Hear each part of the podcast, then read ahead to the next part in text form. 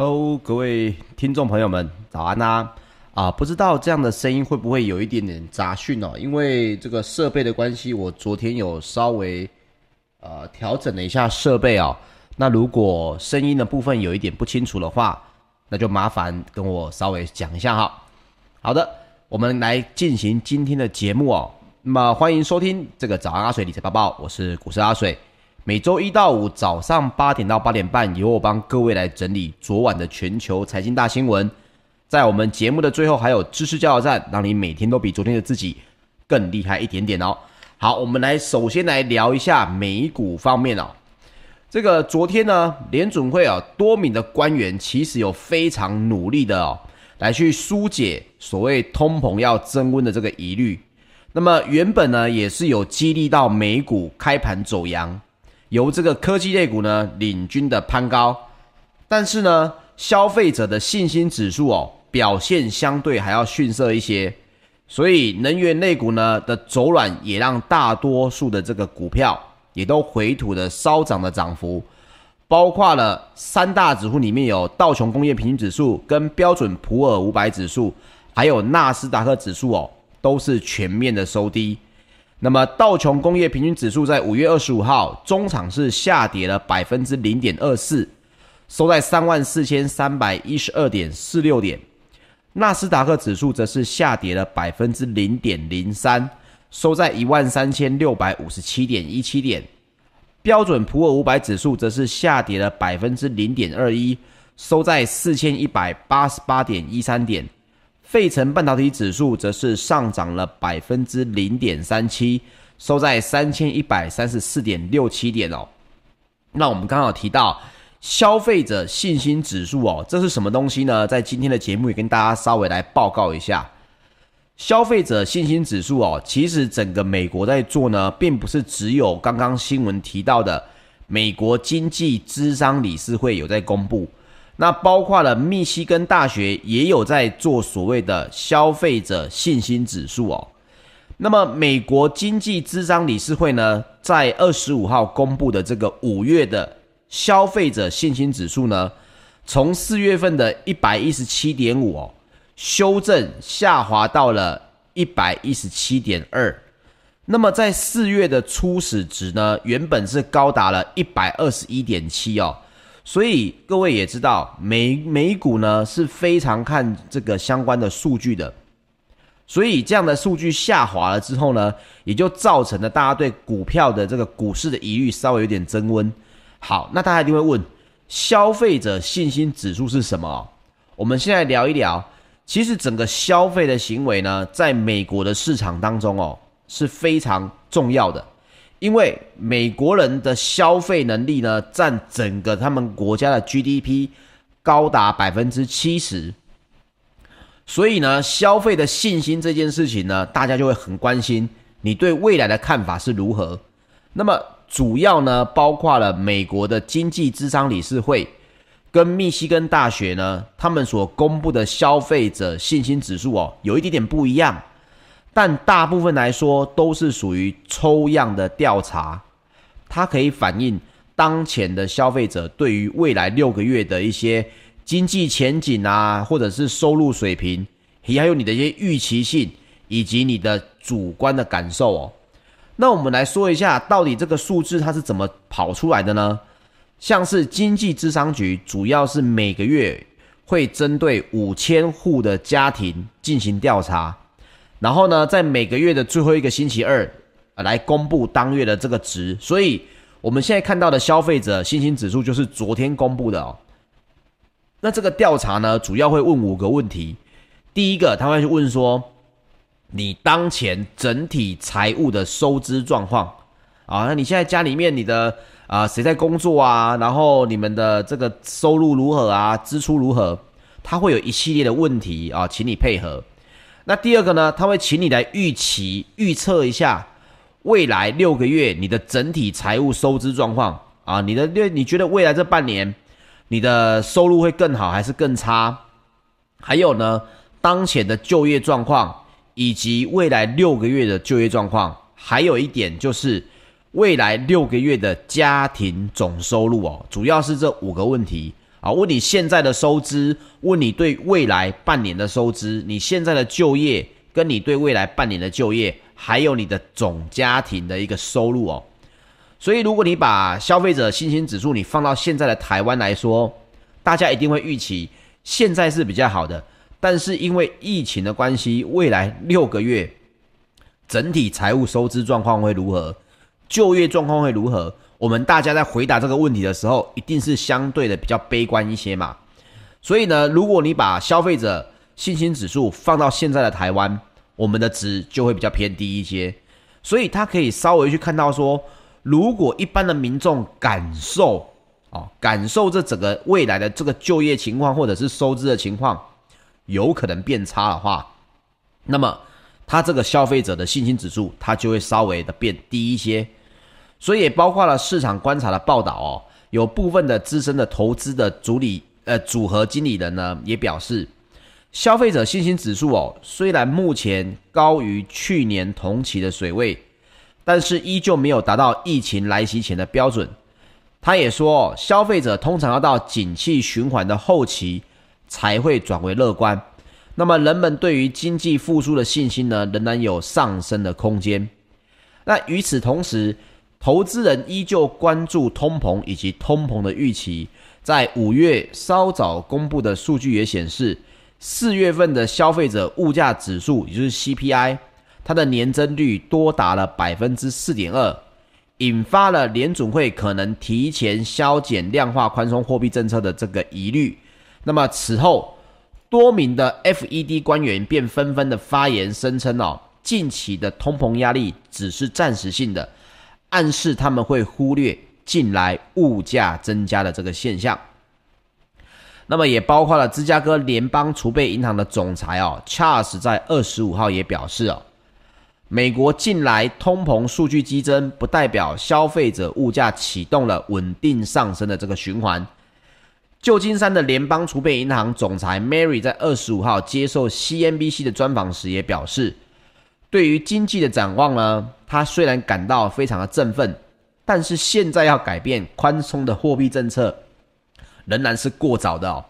他也说了，虽然联邦公开市场委员会呢在四月份举行的会议时，有部分的官员考虑要在未来数月开始讨论削减 QE 的话题，但是大众不应该将其解读为 FED 已经做好要准备收紧的政策哦。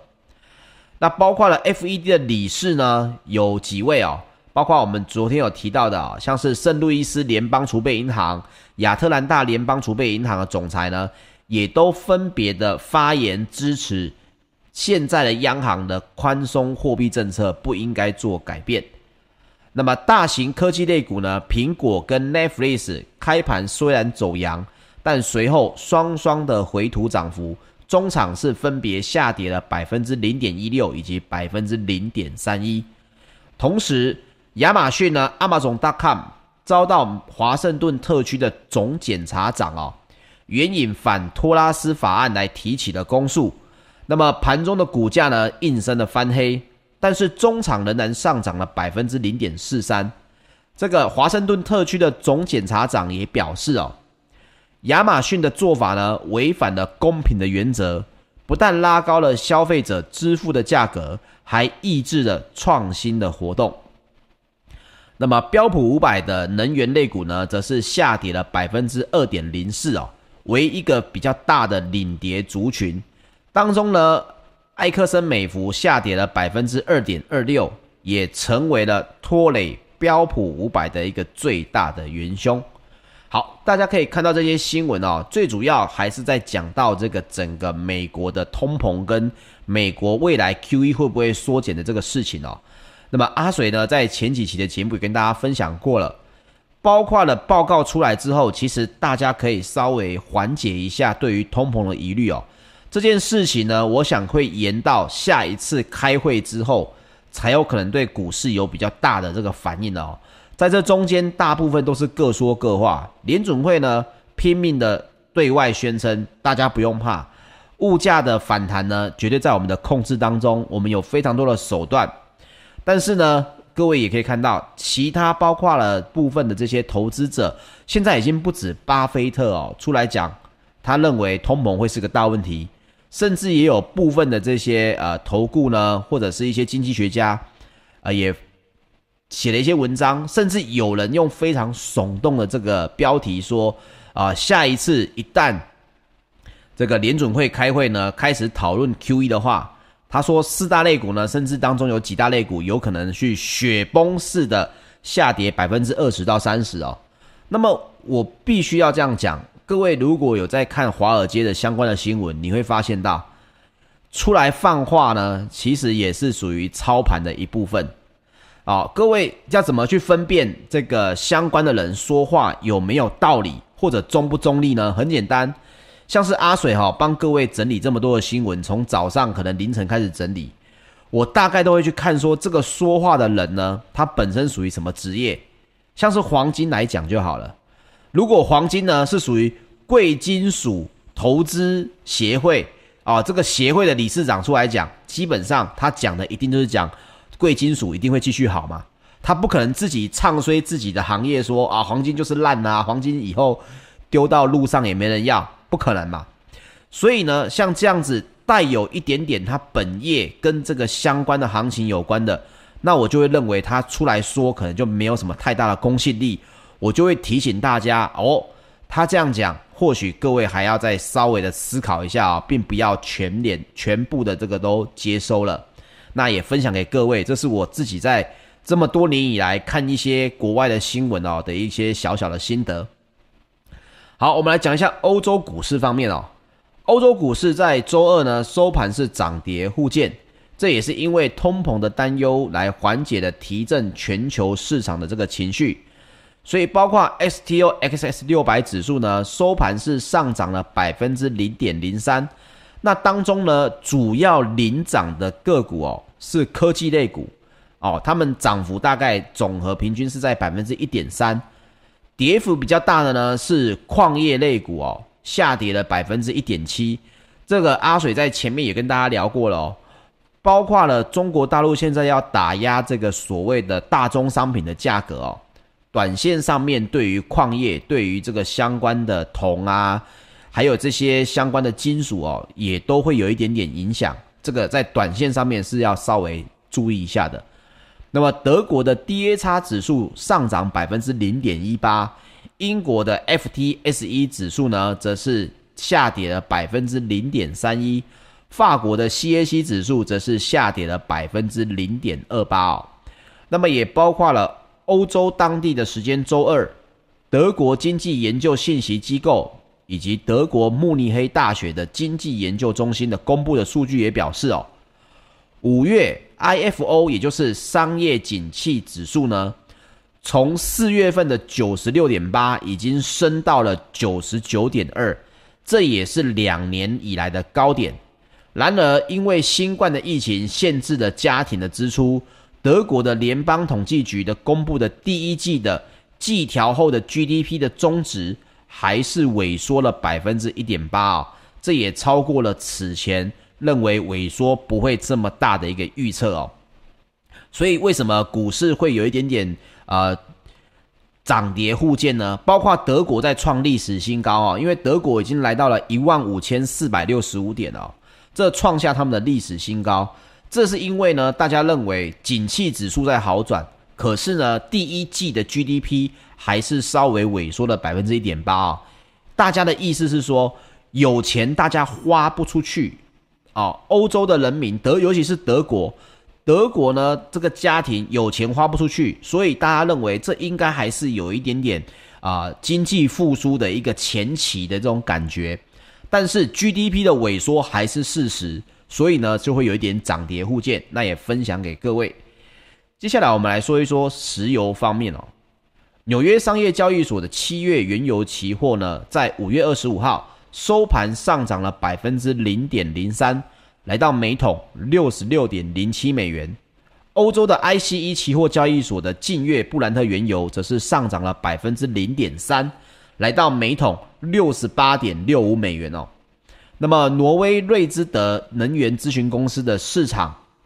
石油市场分析师迪克森也表示哦，有没有像他现在说话的人呢？是挪威瑞兹德能源咨询公司石油市场分析师。那么如果他讲话的身份是这样子呢？通常他在讲石油方面哦，他的可信度啊，比方说，诶，大家觉得他很专业，对不对？可是国外来讲，这些相关的分析师呢，他讲的话就会有他的目的性哦。所以我就会以参考为比较比较为主，而不会以他说了我就相信哦。他来表示呢，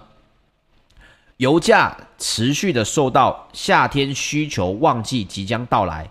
以及呢美国跟欧洲多数的地区都已经解除了限制措施的影响哦。所以他讲到说啊，油价的持稳呢，主要是因为夏天的需求旺季即将到来，这些东西呢，我们就会主要以参考为。为主哦，但是另外的高盛的报告，我认为就可以稍微来参考一下。高盛的报告呢，预估今年二零二一年第三季的布兰特原油的价格有望来到每桶八十美元。那么三菱日联金融集团呢，也预估今年的夏天的布兰特原油价格将会达到每桶七十美元。这两个报告会认为油价都会上涨的原因呢，主要都是因为预期需求复苏的影响，还有得益于疫苗的持续接种以及封锁限制措施的放宽哦。当然啦，印度也是石油需求比较有大担忧的主要国家之一，因为呢，印度其实是全球第三大的石油消费国。所以，印度疫情的严峻以及再度实施这个所谓的封锁措施哦，也会影响到印度的石油需求。此外呢，日本也是疫情颇为严重的国家之一。各位有在看新闻，也看到了新加坡的疫情也在反弹哦。那不过呢，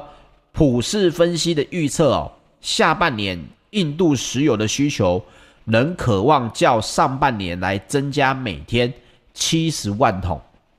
的这个使用量啊，所以各位也可以稍微来看一下啊，石油接下来已经来到了大概是六十六块跟六十八块左右的这个价位，那也报告也预估呢，接下来第三季有可能到七十甚至到八十块，那各位也可以稍微来关注一下这个相关的行情了。在金属方面，伦敦金属交易所三个月的基本金属期货在五月二十五号是多数下跌的。这是因为市场仍然担忧中国大陆可能推出的价格抑制措施。那么，期铜呢下跌了百分之零点三，来到每吨九千九百一十九美元哦。那么，路透社也报道，花旗银行的分析师 Max 也认为，大陆的政策是要遏制价格上涨的步伐，给下游行业一些喘喘息的时间，并不是要完全扼杀涨势。那么，鉴于供需基本面并未改变呢，大宗商品的价格随后仍将迎来上涨的趋势。那么，我个人呢是大概有百分之八十认同这个花旗银行分析师的说法，因为确实你价格需求哦，大家也知道，你光靠遏制这个所谓的价格上涨是没有用的，因为价格是否增加，这是全球的问题。一旦铜矿的这个产出减少，罢工的问题放大了，这些东西并不是你说我要遏制就可以遏制的哦。这个价格并不是一个政策性就可以阻止的事情。但是呢，百分之二十我也是认为，大陆呢在相关的调控价格还有货币政策上面非常非常的鹰派，所以呢，它短线上面一定会想方设法去调整这个价格上涨，它一定会给出非常多的政策。所以你说会不会涨势还是比原本的小？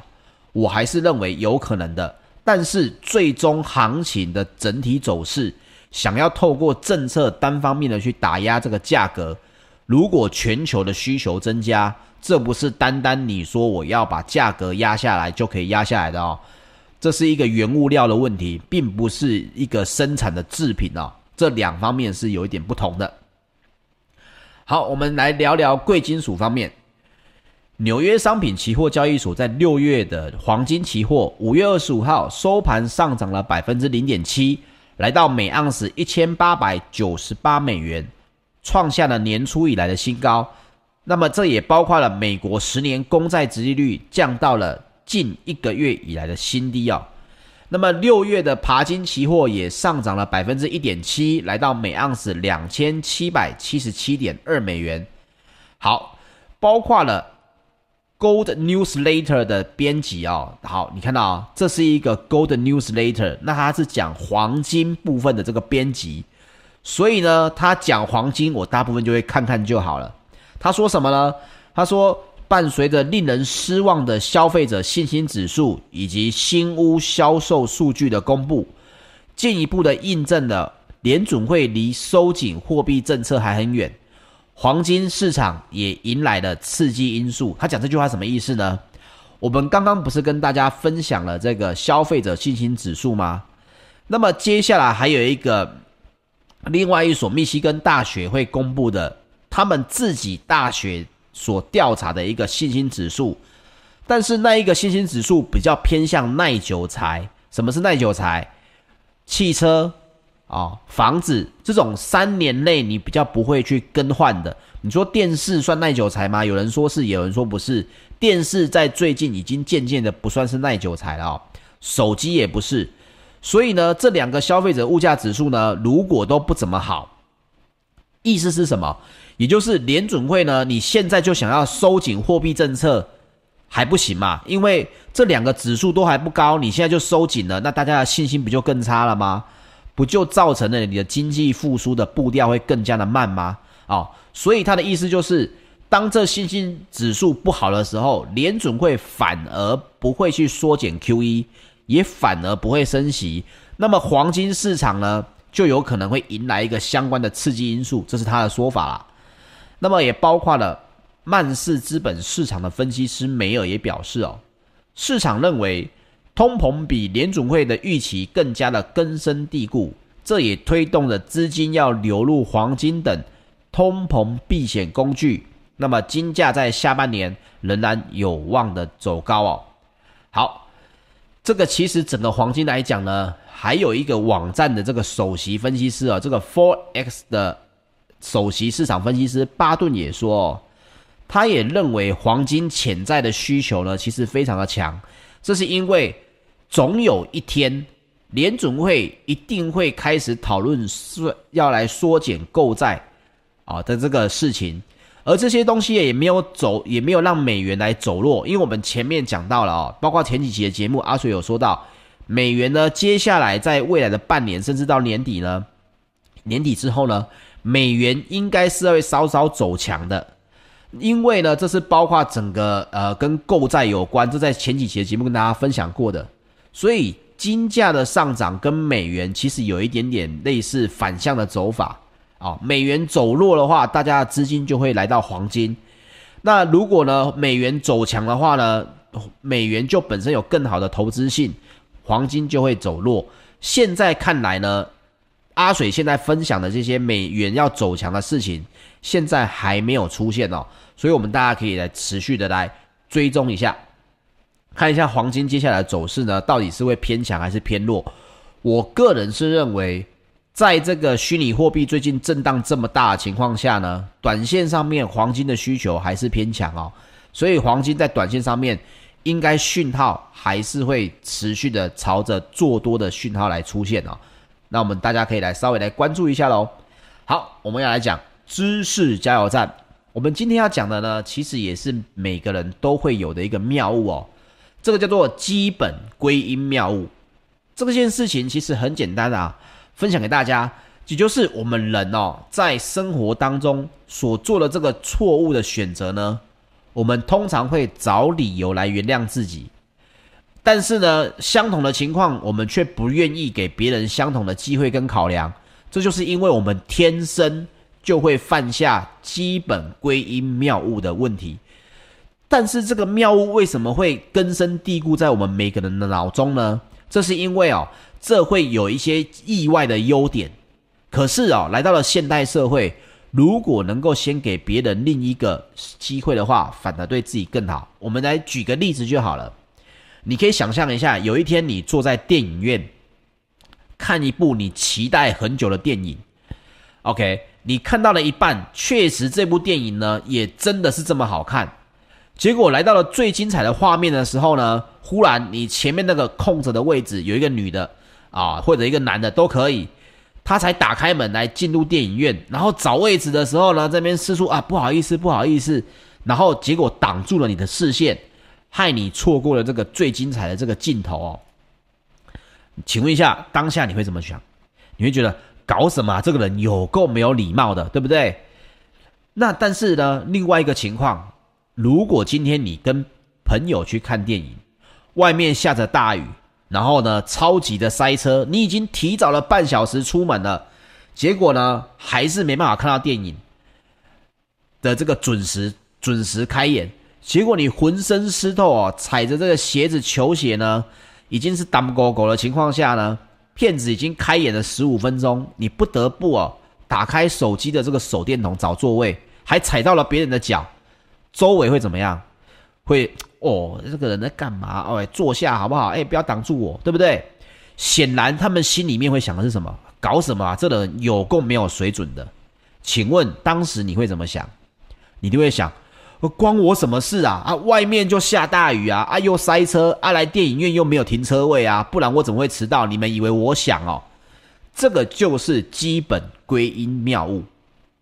也就是我们会用不同的标准来批判别人跟自己。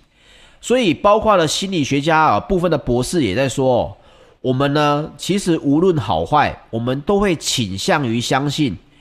一个人做的事情是会忠实反映出他的本质的，也就是你做好事就是好人，你做了坏事就是坏人。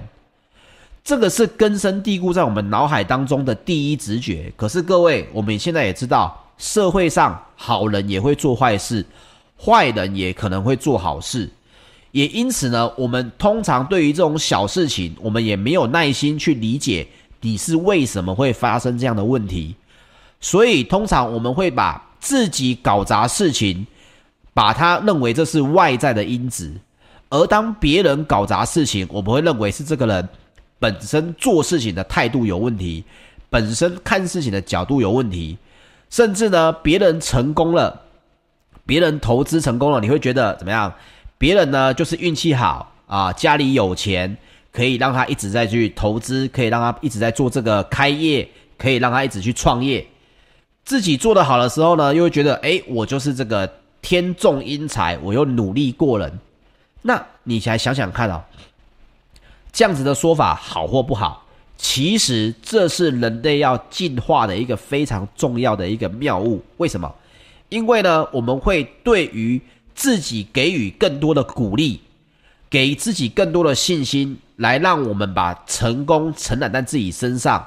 会强化自信，在过去的这个时间点呢，也会提高你在人群当中的地位，这可以促使人类往更强大的这个环境去进化、去发展。所以也有学者相信哦，这个自我良好，让我们愿意更冒一些风险，因为我们可以得到更好的这些成功嘛，我们会给自己更多的自信心，来达到过去达不到的成就。换言之，这是一种进化很好的事情。可是呢，投资也要记得哦。赚钱的时候，如果你会觉得啊，就就是我选股功力很强，就是我技法操作得很好啊。赔钱的时候呢，就觉得这就是大环境不好，这就是这个市场的主力呢非常的可恶。有这样的想法呢，你就可能犯了所谓的这个所谓这个谬误哦。所以一定要记得，这种想法虽然帮助我们进化，帮助我们成长，但是要。平时也要冷静且中立的看待你的投资结果，这里面一定有运气的成分，也有你自己努力的成分。但是你的冷静呢，可以让你的资金控管呢，不至于忽然的失控。对于身边发生的事情呢，你的家人、你的朋友、你的同事，你在了解啊有基本归因谬误之后，你也可以多一点耐心去了解，是不是有外在的原因影响了这个事情的结果。这也是我们大家可以一同成长的一个非常好的一个知识加油站哦，分享给大家。OK，以上就是本集的节目内容，也谢谢大家的收听，请记得帮我订阅 YouTube 频道，帮我按一个喜欢或者留言分享。我们明天早上八点再见喽，大家拜拜。